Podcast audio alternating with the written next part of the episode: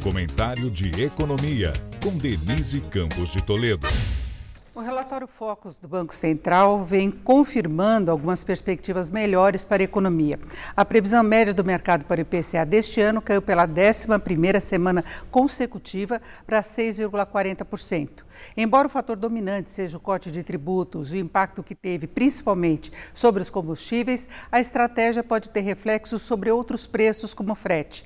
Alguns alimentos também estão cedendo. E com menor carregamento para 2023, as projeções do próximo ano caíram para 5,17%.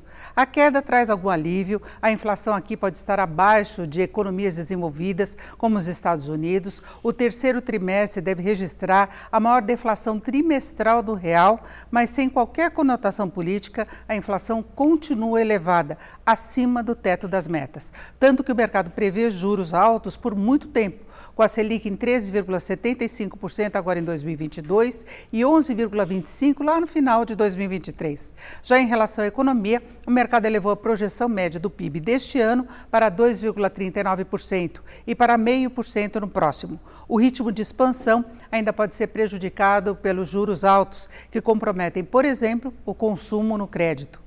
Além disso, a baixa de preços de commodities do exterior, até do petróleo, que também está ajudando a segurar a inflação, antecipa o risco de uma recessão global, que pode ter impactos por aqui, como na demanda e receita que vem da comercialização das vendas externas desses produtos básicos. Denise Campos de Toledo para o podcast do Jornal da Gazeta.